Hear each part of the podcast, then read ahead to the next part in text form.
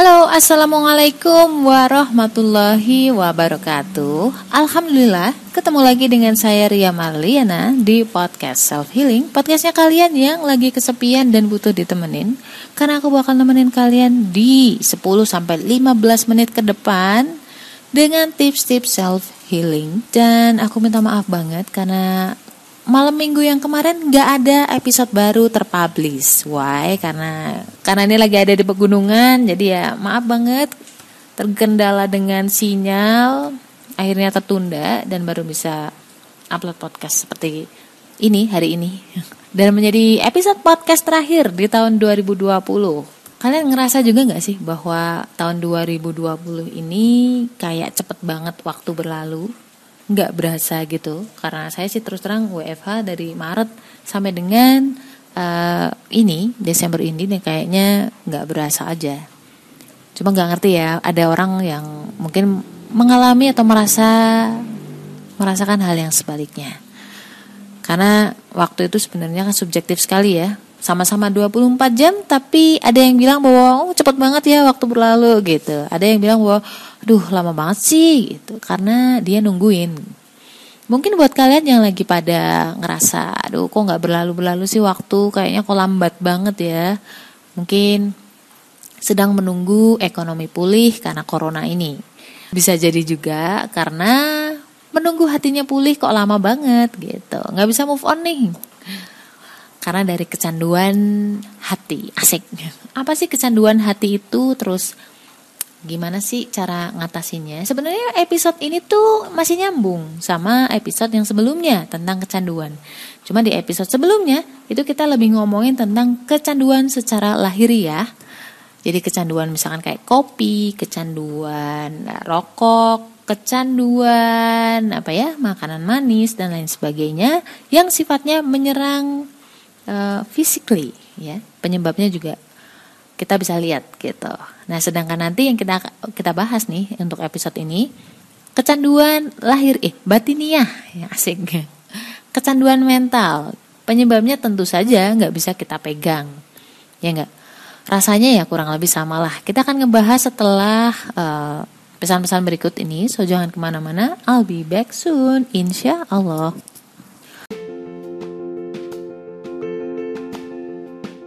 Pengen naklukin diri sendiri atau pengen naklukin hati golongan darah B, wajib banget baca. Jangan deketin golongan darah B sebelum miliki buku Beauty in Abyss ini. Tenang aja, karena bahasanya tuh bukan yang ilmiah-ilmiah banget. Ada cerita, ada narasi, tapi nggak sepanjang novel-novel drama atau sastra. Cuman 25 ribu. Link pembelian terlampir nih.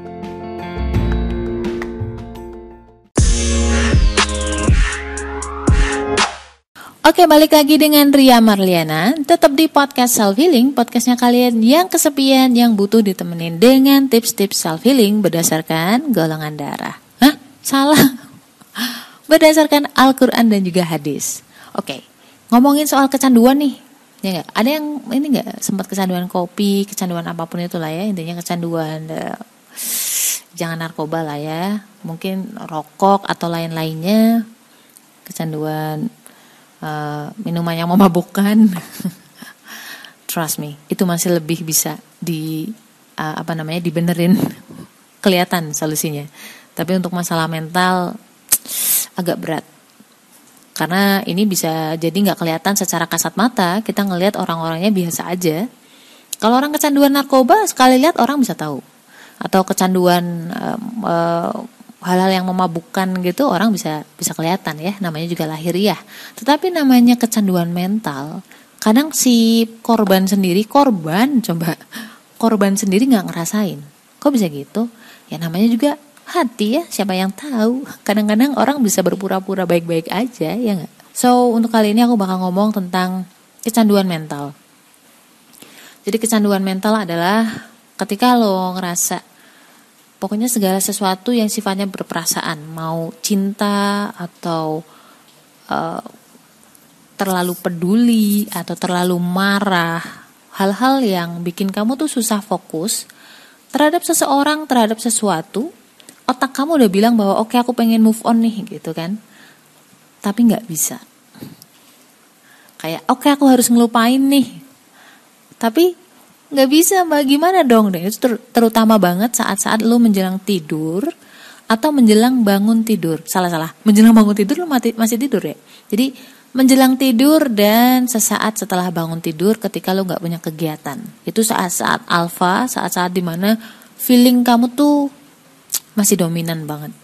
Aku kasih contoh di episode sebelumnya udah aku kasih tahu contoh tentang uh, cowok yang PDKT ke cewek kasih perhatian dikit-dikit lama-lama si cewek terbiasa dengan perhatian itu kemudian si cowok itu pergi pas si cewek lagi sayang-sayangnya.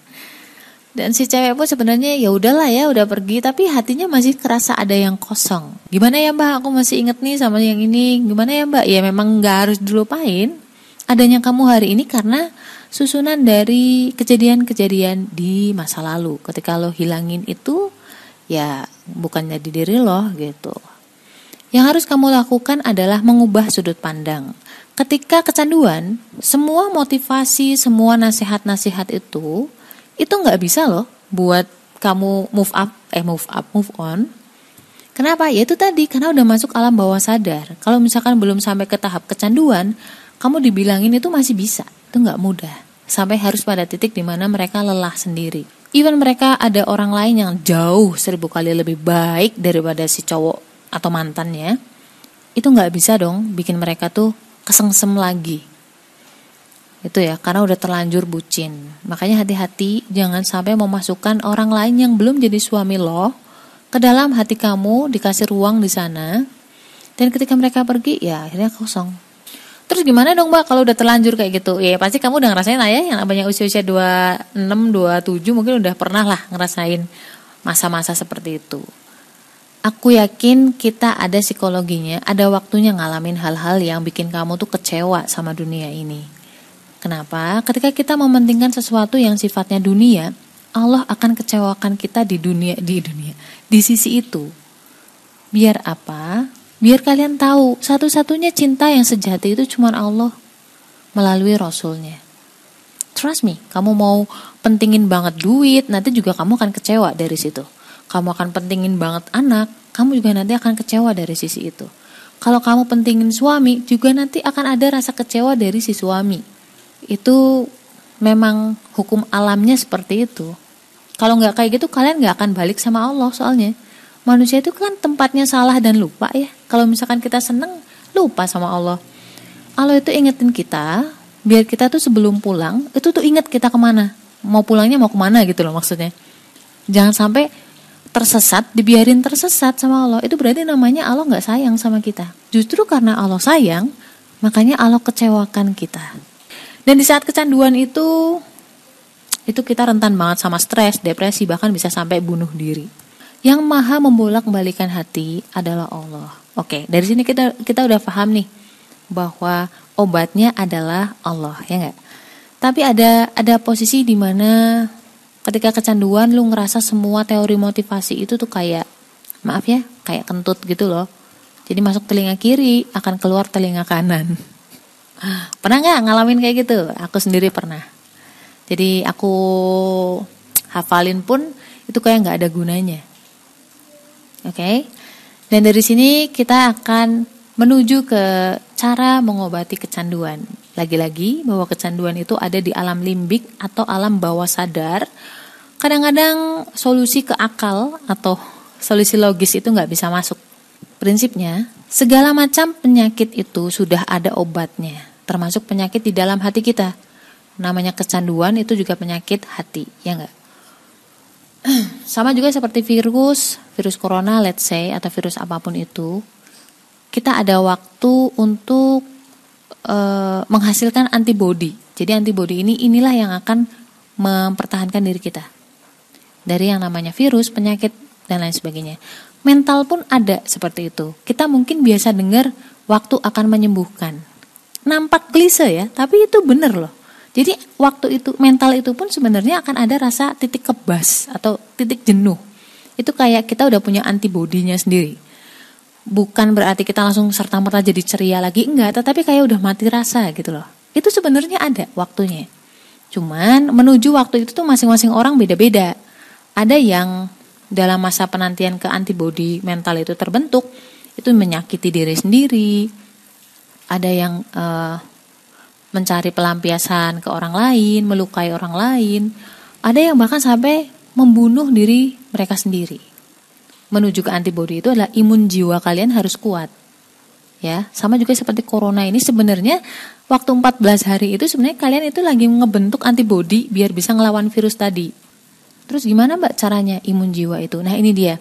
Lu nggak perlu uh, mikir banyak hal tetapi yang pasti lakukan semua ibadah ketika lu lagi panik attack atau apa pun itu kamu coba sholat ambil wudhu sholat nggak usah mikir banyak-banyak pokoknya yang penting hati kamu tuh tetap stabil aja karena ketika lu nggak stabil kamu bisa ngelukain diri lo sendiri dan juga diri orang lain.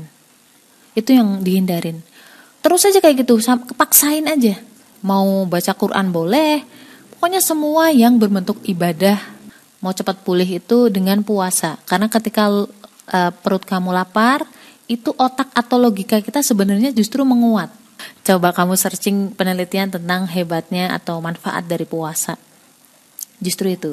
Lemes ya? Iya, tapi otak itu justru logikanya lebih lebih tajam ketika perut kamu lapar. Makanya orang-orang yang orang-orang yang mungkin berada di bawah jurang kemiskinan atau orang-orang duafa itu mereka udah nggak sempat mikir perasaan karena logika mereka harus jalan untuk mencari uang. Nah, kira-kira kayak gitu. Sebenarnya apa pun kecanduan mental itu obatnya cuma satu, yaitu kembali kepada Allah.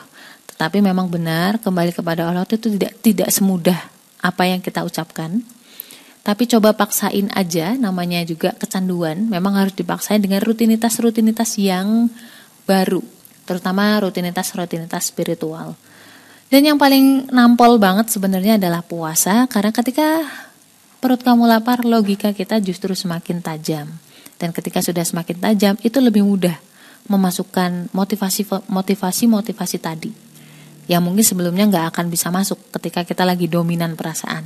Kira-kira kayak gitu. So, apa pun masalahnya, jangan cuma berdoa agar keinginan kalian terkabul, berdoalah agar dikuatkan menjalani apa pun skenario terbaik dari Allah. Oke? Okay?